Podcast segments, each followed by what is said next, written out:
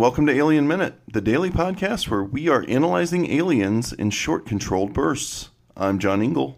And I am Crystal Beth, and today we are discussing Minute 78, which begins with Ripley saying operations and ends with the ominous wind of LV 426 humming against the colonial structure. And Crystal Beth is back again today. I assume you brought uh, John Robert with you. He Is goes right? where I go. I, Oh. I, I don't know anywhere else. I am uncomfortable anywhere else that Crystal is not. I have taken his wi- self will and what is it that makes you want to do your own stuff? The, Free my- will? Free will. I've taken his free will. It's now mine. Where do you keep it? Is it a something you keep in a jar? It was very tiny, so I stick it in my pocket. it was so tiny. in a matchbox. And when I don't have pockets, I tuck it between my gum and my cheek. And she chews on it And I chew gum. on it, and it hurts him, and it makes me feel good. And she spits out a pitch black substance occasionally as it builds up in her saliva. I tell people it's tobacco, but we all know it's free will. Ha ha! You're like channeling a, a bizarro Miss Featherbottom right now. Inside joke. Uh, anyway, aliens. Aliens. Hey, so she said she was saying operations. Um, we thought I thought she was saying "erp" earlier, you know, when the minute ended, but it was not what she said. She was saying operations, which makes a lot of sense. It Thank makes a lot God more we sense than that up. Yeah. So operations is the beginning of this minute, as she says. And they sort of finish up their planning, this little planning scene with the schematic on the table. And if you're watching the theatrical cut, they basically talk about sealing off doors. And then Hicks talks about playing cards. Uh, it's seal off doors. Oh, well, then we just need a deck of cards. Now, I'm not sure what game they would be playing. I don't know if we really need to go into that. But I do know that there is a scene or a line in between those two lines in the theatrical, or excuse me, in the director's cut about sentry guns. Now, sentry guns are something that are only in the uh, the director's cut. I keep making that mistake. They're only in the director's cut. They were discussed earlier whenever they were taking um, inventory of everything they were able to salvage from the crash drop ship. But now we're getting an idea of what they might do with them. So they're going to place sentry guns there. Uh, we, all we know is that they're pretty effective. We don't know exactly what they do yet, but you guys know, you guys do know because you have seen the director's cut. What do you, what do you guys think of the sentry guns as a concept? I like them. The they're so they're motion activated. Com- they're computer controlled sentry guns. I mean, even today we're still having the ethical argument: is how do you, you know, how do you write a program for something to just automatically fire a gun and quote unquote kill something? In this instance, it's just anything that breaks the motion barrier, shoot at it, right?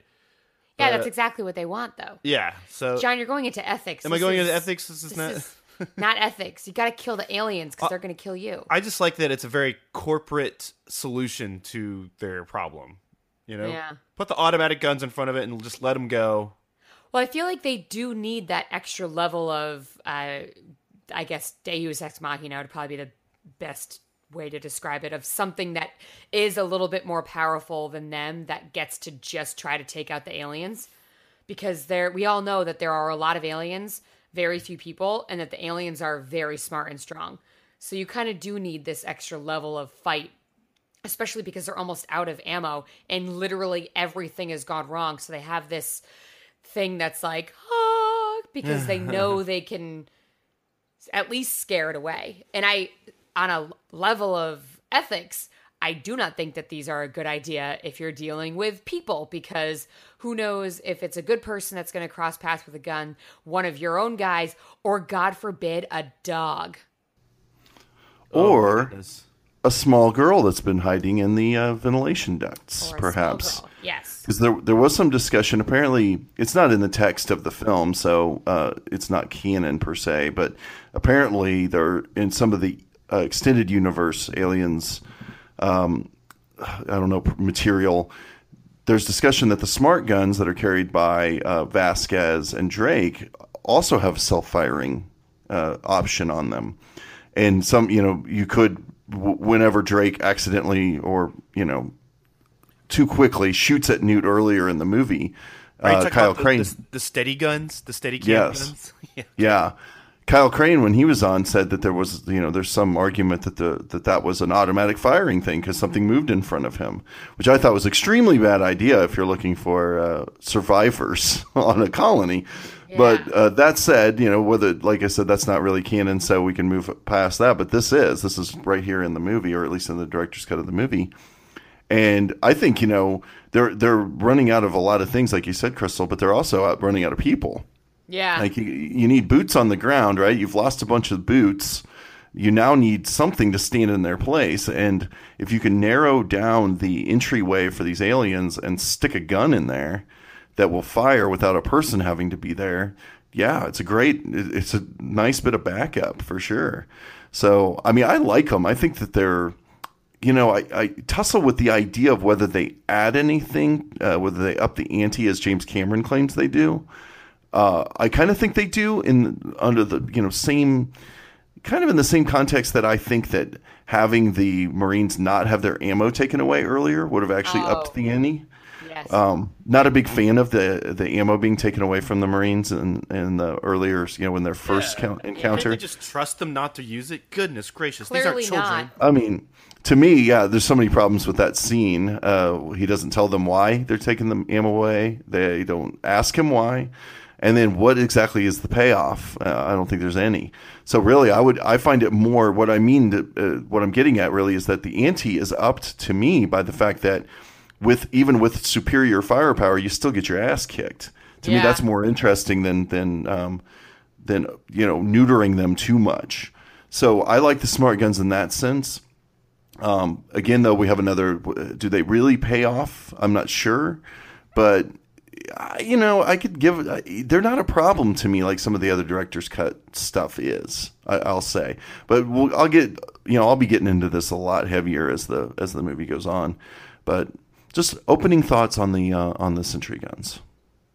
I like them. I think that they are necessary for what needs to get done, and I think that it gives the actor, like the characters, a sense of I don't want to say peace, but it makes them feel more confident, which I think is something we need now because we've kind of seen them freaking out a lot recently. Yeah. So it gives them a peace of mind that they didn't have before. Not that it matters, that we'll soon find out. Well, like it matters a little bit, just enough. Yeah. But it's nice. It feels good to watch your characters that you're watching start to feel good too, because you're like, it's like getting cozy. Like if you make a fort out of blankets, when you first climb in, you're like, oh, I'm so cozy. That's what I feel like they think with the sentry guns. and I, I I'm gonna be thumbs up Sentry Guns also because this movie, in, in a lot of movies, more necessarily isn't better. Actually, in, in a lot of cases, that's the case. But this movie leaves viewers like me so thirsty for more background information on the Weyland-Yutani Corporation, all you know, the whole this why space is this really uncomfortable, uh, scary, lonely place, and uh, anything. The the the the story they tell in these movies is very centric to the, the characters and them trying to fight this beast. But this universe that they're in is so rich and full of lore and full of detail that just any extra thing that they can add, I'm, I'm going to be like, yes, that of course colonial mar- marines will have their standard loadout will be will include automatic sentry turret guns because you know that's something that they potentially will need. You know they're probably some sort of real world equivalent that our special forces use. Maybe they're not sentry turrets but maybe they're like motion detectors and they can like throw like a james bond proximity thing that can like stick to a car or stick to like a room and they can tell when someone's coming around the corner that because they're breaking the motion barrier or something like that that has to exist, right, Crystal? Yeah, sounds right. Okay. It could. We we have some uh, some people that are listening that have served or are presently serving in the military that might be able to help us out with that.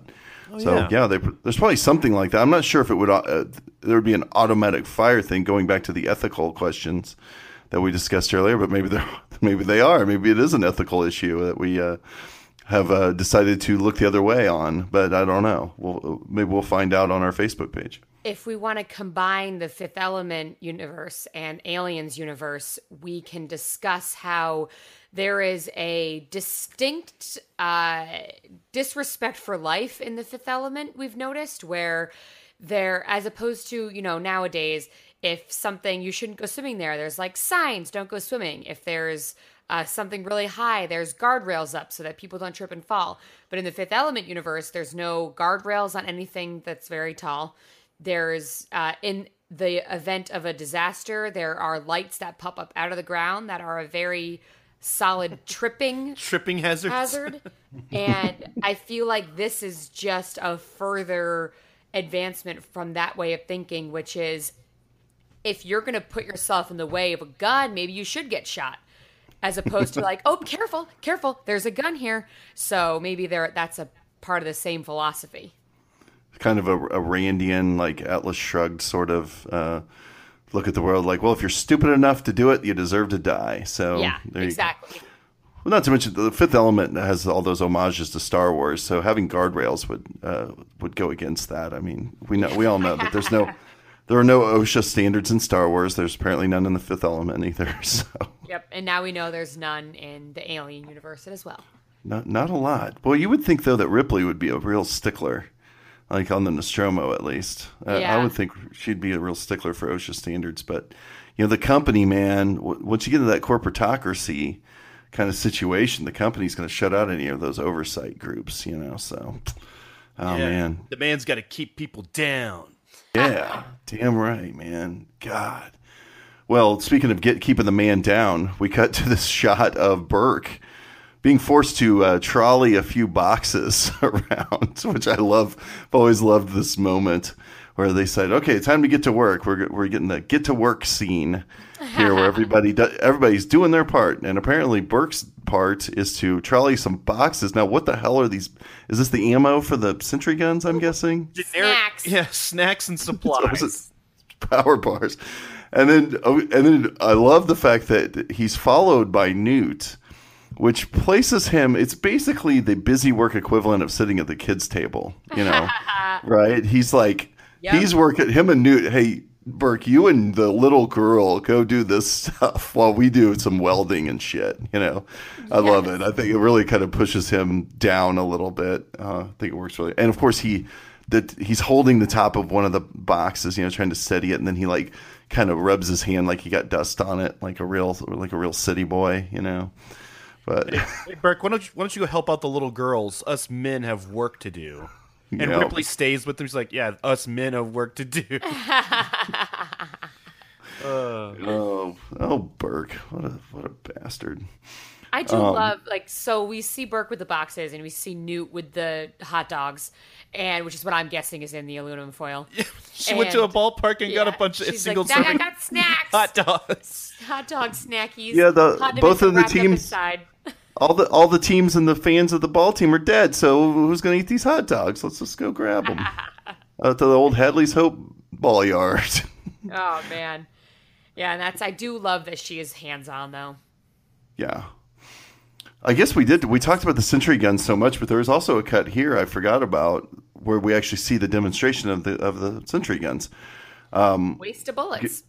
Yeah, uh, they throw what do they throw? Some kind of a pink b- bucket out there and shoot a bunch of rounds to make sure it's working, and just really to demonstrate to us, the audience, how they work, but not so much uh, a practical idea for them. I wouldn't think. I would think that you, there'd be a like a single shot setting or something that you'd put it on, maybe to test it to only use one bullet as opposed to fifty, because those bullets come in pretty handy later on.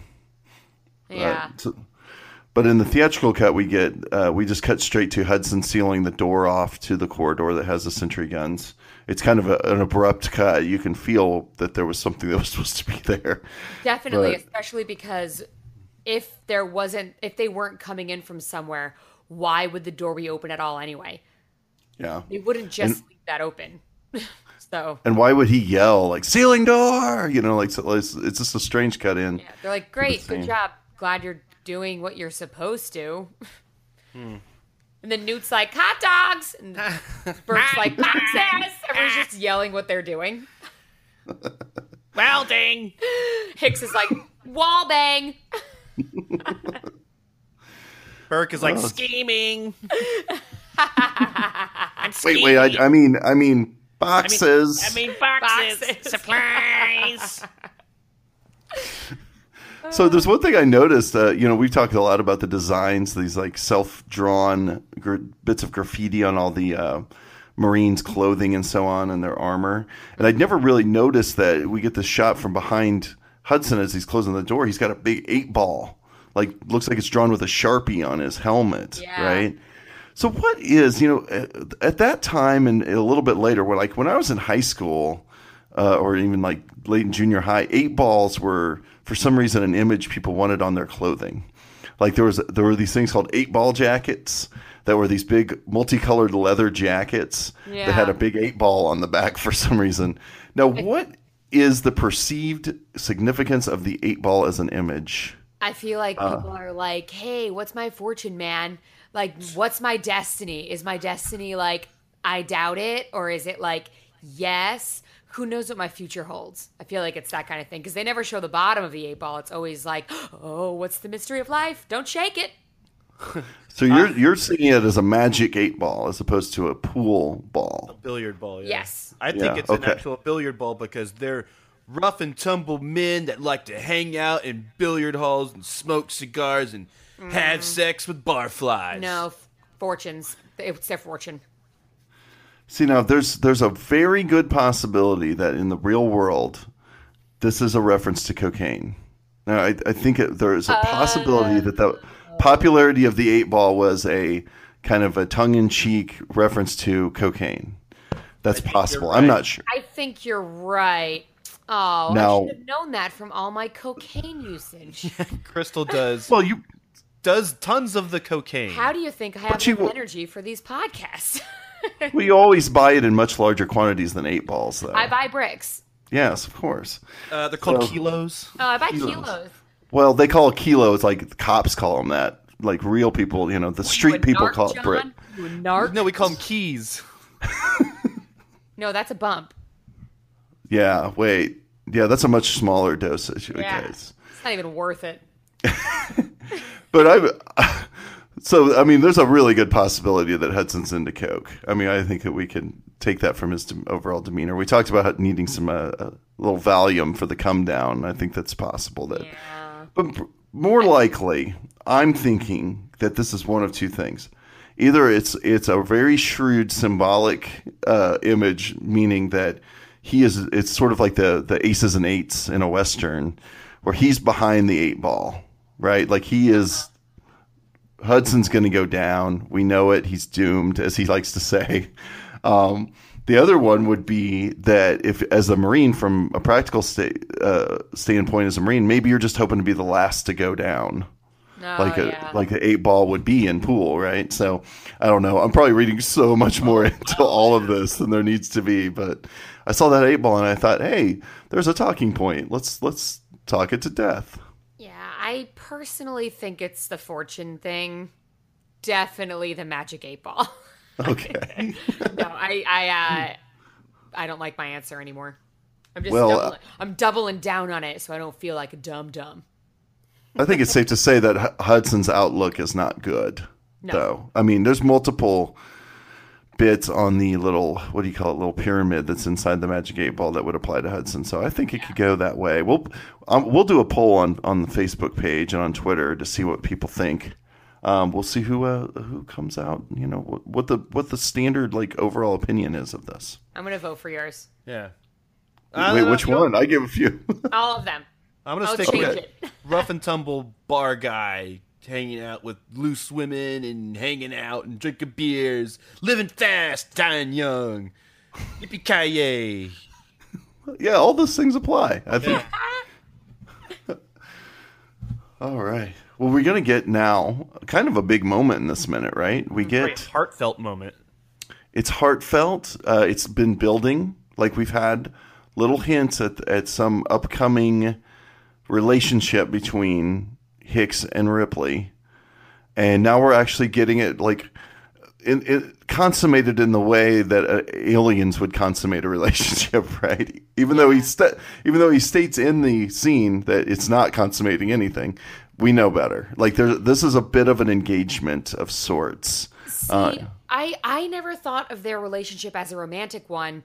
I think it's one that's uh, res- uh, respect.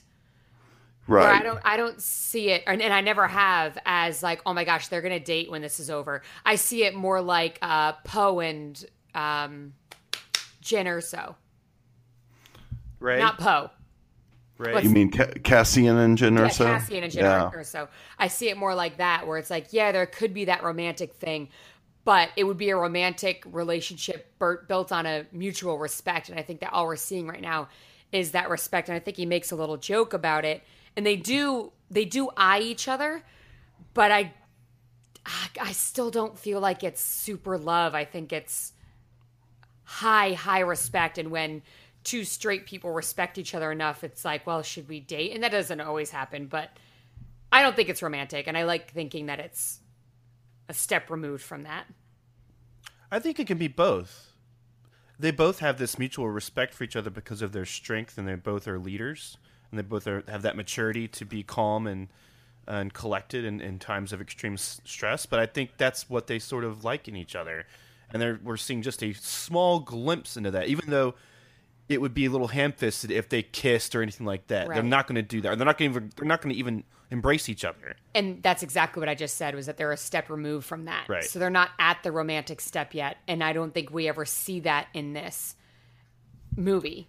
I can see that it would possibly happen well after this movie. I, I, just know that this is more or less the same conversation that we had whenever I tried to take you on a date first. I was like, yeah, "Hello, you are a female. Here, take this tracking device so it may know your location at any moment." And look at us now. Shame on me for not putting two and two together. right. They're uh, just like us, John. The, Natural leaders, incredibly attractive, yep. really good under pressure, yep. and they give each other tracking devices. That's the, that's us to a T. and John taught Crystal how to shoot a gun, and then he got his face burned with acid. Exactly. I mean, it's all there. It's all there. You guys. Did you guys like? Are you guys doing like real world cosplay, like super hardcore cosplay, where you actually live your lives just like a movie? Yeah, I can't wait till I get the acid out of the refrigerator. It's been yeah. cooling. Oh. You know, I don't think I don't see this as romantic exactly either, and I think it's a matter of context. Really, like this is a, and you know the example you brought up, Crystal, was was Rogue One, a war movie, like a all out war movie, right? Uh, this one, obviously, also a war movie. I think the context of like love during war um, tends to be more through a lens of mutual respect, and like if you know if you're competent, I'm competent. Uh, there's this respect for you know doing the job, mm-hmm. and now that he's seen that she can and she can even take charge, you know he's got so much respect for her. But he's always had kind of an eye out for her from the beginning. He's the one that's definitely been the most empathetic to her situation, and uh, he's the first one to defer to her expertise.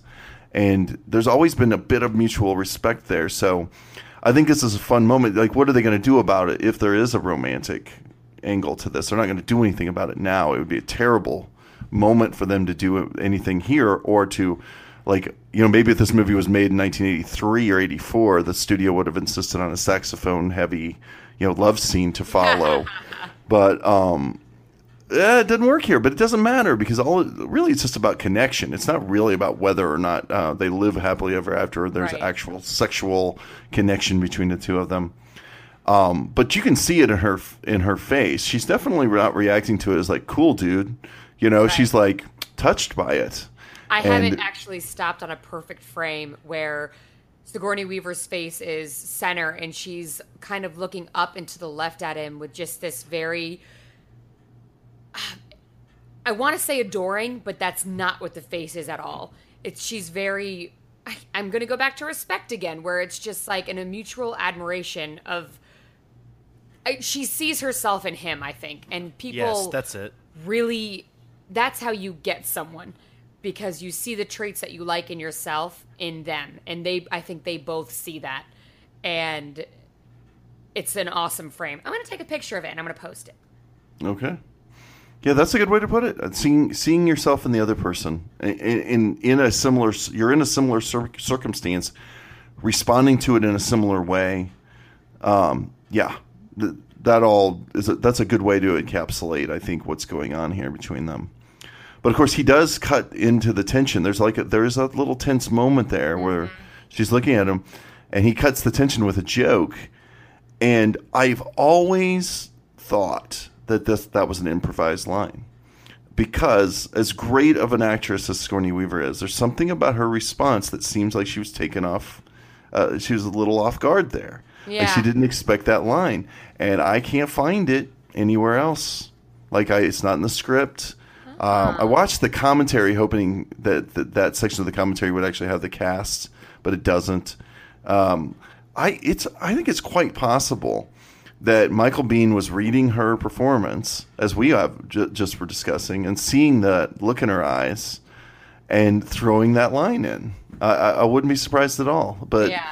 you know, it could be that I'm missing something that somewhere in like in a shooting script somewhere that was later down the line from the script that I have that it's in there. But I think there's a really good chance that was a that was an improv line. Yeah.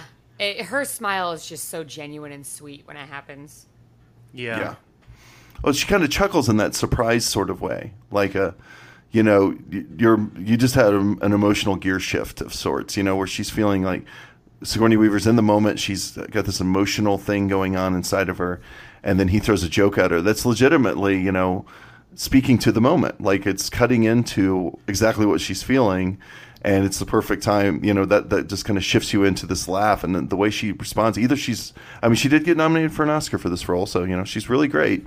But mm-hmm. something about this feels a little even too natural to be part of the performance. Right. And I think that we only really see Sigourney Weaver smile in this role, I think three times, and we have two of them, or in like a big genuine smile, I mean, and we have two of them in our week. Yeah. Yep. Yeah. She the really other is. time you see the smile is when she gets the cat in her first dream. Yep. You I think she smile. does. She's like, "Where have you been?" And I can't think of any other spot where she isn't upset or worried. Yeah. Or, I think she's smiling at the part where she's putting Newt to sleep. Yeah, but that's Yes. that's the second part I'm talking Oh, about. okay. I'm This sorry. is the first smile. The next one is when new. It's like, but she's plastic. Spoiler. We're getting to that, but Yeah.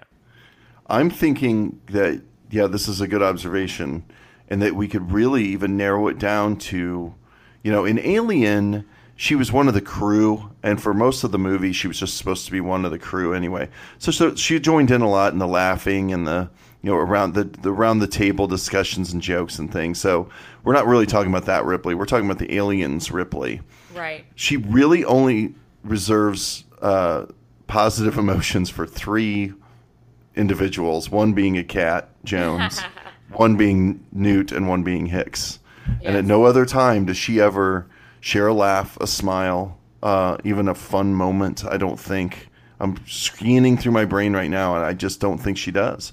I think for the most part she's either sober um, like sober businesslike or even has animosity towards the other person or Yeah.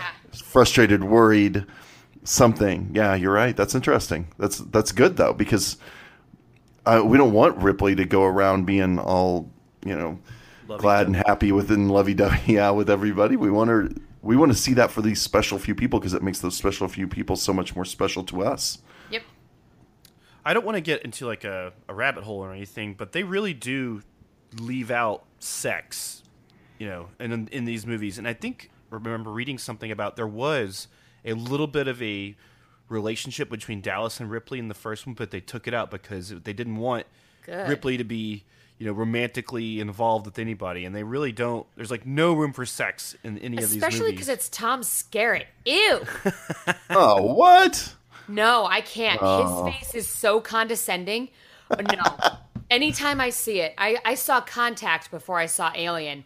And when I saw Alien, I was like, ah, that guy? And it also could be, and this is going to sound horrible, but he wasn't the nicest person to me. He looks a lot like my stepdad. so oh, that's who was kind of mean to me my whole life. So uh, seeing his face on and the idea of someone being romantically interested in them, I'm like, ah, yuck, no, condescending and mean. Stop it. Well, I hope he I hope he doesn't mind the criticism. Uh, he's a regular listener of the show, so He Uh, is. I, I'm, I'm, but seriously though, he is a very good actor. I think it just me that I do enjoy him. He just looks like my stepdad, who's not nice. Well, just to uh, to summarize a bit what we've talked about over the mini episodes of Alien Minute, yeah, the sex thing is interesting because there was a lot of sex in Alien originally, and it was all just like thrown away because there were going to be like weird comedic sex scenes. There was going to be uh, they were all going to be naked coming out of the pods, and and nudity was going to be kind of every day, you know, inter, intermingled genders and showers and so on and so forth. There's a whole scene where um, that was cut where Ripley asks Lambert if she ever slept with Ash. The assumption being that they'd slept with uh, pretty much everybody, like they'd all slept with each other, but somehow Yeah. Ash uh, never seemed that into it. They say, and uh, so there's all this sex stuff, and that Ridley Scott kind of came along and cut it all out of the original scripts, and then even um, in the editing process, cut the scenes out that had any implication of it. Of course, it's always everybody always reads the sexual tension between Ripley and Dallas anyway, and I think it's a great reading. I think it was probably there Yeah. but um, they saved any little bit of sex for the ending of Alien, where she disrobes almost entirely, you know. But yeah, in this movie again, there's really no talk of sex um, at all, is there? Yeah, I don't think there's any. So None. No. I don't think so. Some people take the uh, implication that Drake and Vasquez had some kind of relationship. I always see it as more of a brother sister thing. Same. Yeah, but then of course in Alien Three, it comes rushing in with uh, under a context of rape instead of Yeah. so the very oh my gosh. Pretty much the first sex we get uh, outside of the symbolic Giger-esque sex that we get, uh, we've already discussed with the facehugger and so on, is like rape, prison rape. So wow, okay. So I guess that's how that's going to crash into this world. But and then we of course get the, the you know very weird uh, sex in the fourth one. So. Sex and Alien, it's definitely a topic. I mean, it would be an interesting book if it, someone ever wanted to sit down and write like human sexuality in the Alien franchise, or I guess human could be even in uh, in quotes. Right. But yeah, so interesting to bring that up though, because yeah, here we are in a scene which might have traditionally had some sort of sexual undertones to it, at least that we're all kind of agreeing doesn't doesn't really have them. We're just uh, seeing these this is mutual admiration. Yeah. I uh I'm so worried that Tom Skerritt's gonna think I don't like him if he's He does- listening to this. Crystal, he doesn't really listen to the show. Because he could. What if he does one day and he thinks that I don't like him? I don't know him as a person. I just know the characters he plays, and they're not nice. Well, I'm sure he's gonna not invite you to his birthday party I love birthdays. Yeah, but do you want to go to Tom Skerritt's birthday party? Wouldn't it be like going to your uh, your stepdad's birthday party? You don't want that. yeah. right? No. Okay, I'm over it. I did. I had one last thing to say about this moment too, and it's something that we've discussed kind of regularly on this on Aliens uh, minute so far. But that's um, how deftly Cameron is at interjecting exposition naturally, or or interjecting foreshadowing or something that uh, some kind of seed that needs to be planted for later he does it really nicely with this tracking device, right? So we've talked to kind of around what actually happens in the scene is that yeah, that uh, Hicks gives her a watch uh, like object that is a tracking device that he way he can tell where she is at all times. Very similar to the uh, tracking devices apparently all the colonists had, which is how they found them in that hive to begin with. But um, this is something you know we've had all of these wonderful suspense suspense engines, which we've said the words uh, the phrase suspense engine about a thousand times in, uh, on the show so far. But we need it. We got these tracking devices. We got these trackers.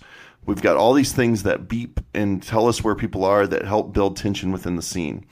And we're going to need one for later because why would Ripley, why would we, you know, when we get to the Queen, the search for Newt later, why would we have it if we don't have this thing? So it's really nice that it's then interjected and kind of laid under this layer of a character moment, as opposed to just being like Gorman, for instance, coming up and said, Ripley, you are uh, not one of us, so you need one of these because we need to be able to find you. And just in case later you disappear, you know, which would be a horrible exposition scene.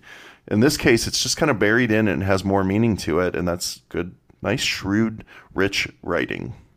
Yeah. I love light-handed exposition. Heavy-handed it kills me where I'm just like, "Ah, stop it."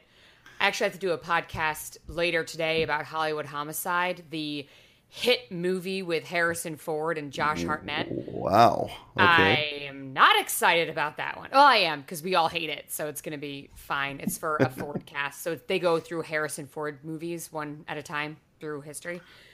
Um, but that is the exposition so bad, and it's really nice to be talking about a movie before that where it's so perfect. I mean, my rule of thumb when I'm writing is, you know, if I get to a point where I really have to have some kind of exposition, just layer it. Try to layer in. Make sure you're doing at least two things with the scene. Don't just have a scene of exposition, you know. So when we have this little mini scene, if it's anybody but Hicks, it won't work because there's no rapport, right, with anyone Right. else. The only person she has a rapport with, except for Newt, is Hicks. And he's the only one that can provide her with this thing. Obviously, Burke's not going to do it, but they don't really have a positive rapport rapport anyway. So let's have this scene be about Ripley and Hicks, first and foremost. And then, secondly, let's set up this little tracking device. With anyone else, the scene would just be about the tracking device, and that's heavy handed exposition, like you're talking about. So it's a nice choice, and it works really well, and it shows that James Cameron once was a shrewd screenwriter. And that's all I have to say about that. Yeah. I like it. Yeah, me too. All right, well, you guys have anything else at all for this minute, or should we move on to tomorrow? Let's move on to tomorrow. Blast off. All right, well, why don't you give everyone the rundown again of where they can find you on uh, on the internet? Sure. You can listen to John Robert and I on our Movies by Minutes podcast called The Fifth Element. You can find that on iTunes. You can also find our video game podcast on iTunes. It's called Unlimited Lives Radio. And you can watch us stream that live every Thursday at 6 on twitch.tv slash unlimited lives radio. And you can follow me on social media at the Crystal Beth. You can follow me on Twitter at John Robert Wilso. Give me a follow, why don't you? That, that's us. You can find us, of course, on alienminute.com. You can find us at, on Instagram at Alien Minute Podcast, on Twitter at Alien Minute Pod. Um, we're over at iTunes, of course, Stitcher, Google Play, any of your podcatchers that you enjoy. Um, yeah, so that's going to do it for minute number 78. We'll see you tomorrow for minute 79.